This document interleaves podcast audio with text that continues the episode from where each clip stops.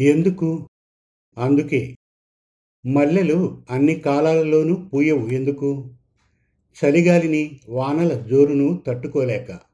కలువలు రాత్రివేళలోనే వికసించడం ఎందుకు? వెన్నెల రేడు చీకటి అంటే ఇష్టం కనుక.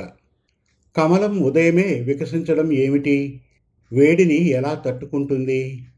ఆమె వదనానికి చెక్కిలి ఎరిపే అందమని కాబోలు. పారిజాతాలకు చెట్టు నుండి రాలిపోవడం శాపమా? కావాలని దేవుని పాదాల కింద నలిగిపోవాలని వరం కోరుకుంది. గులాబీకి ముళ్ళు మొగలికి సంపెంగకు నాగులు కాపలా ఎందుకు? భద్రత కోసం దుష్టులను దూరంగా ఉంచడానికి. అందమైన పూలు దేవుడి పూజకు మాత్రమే అనడం స్వార్థం కాదా? అవును పూచిన పూలు మొక్కకు స్వంతం. చూసే కనులకు ఆనందం.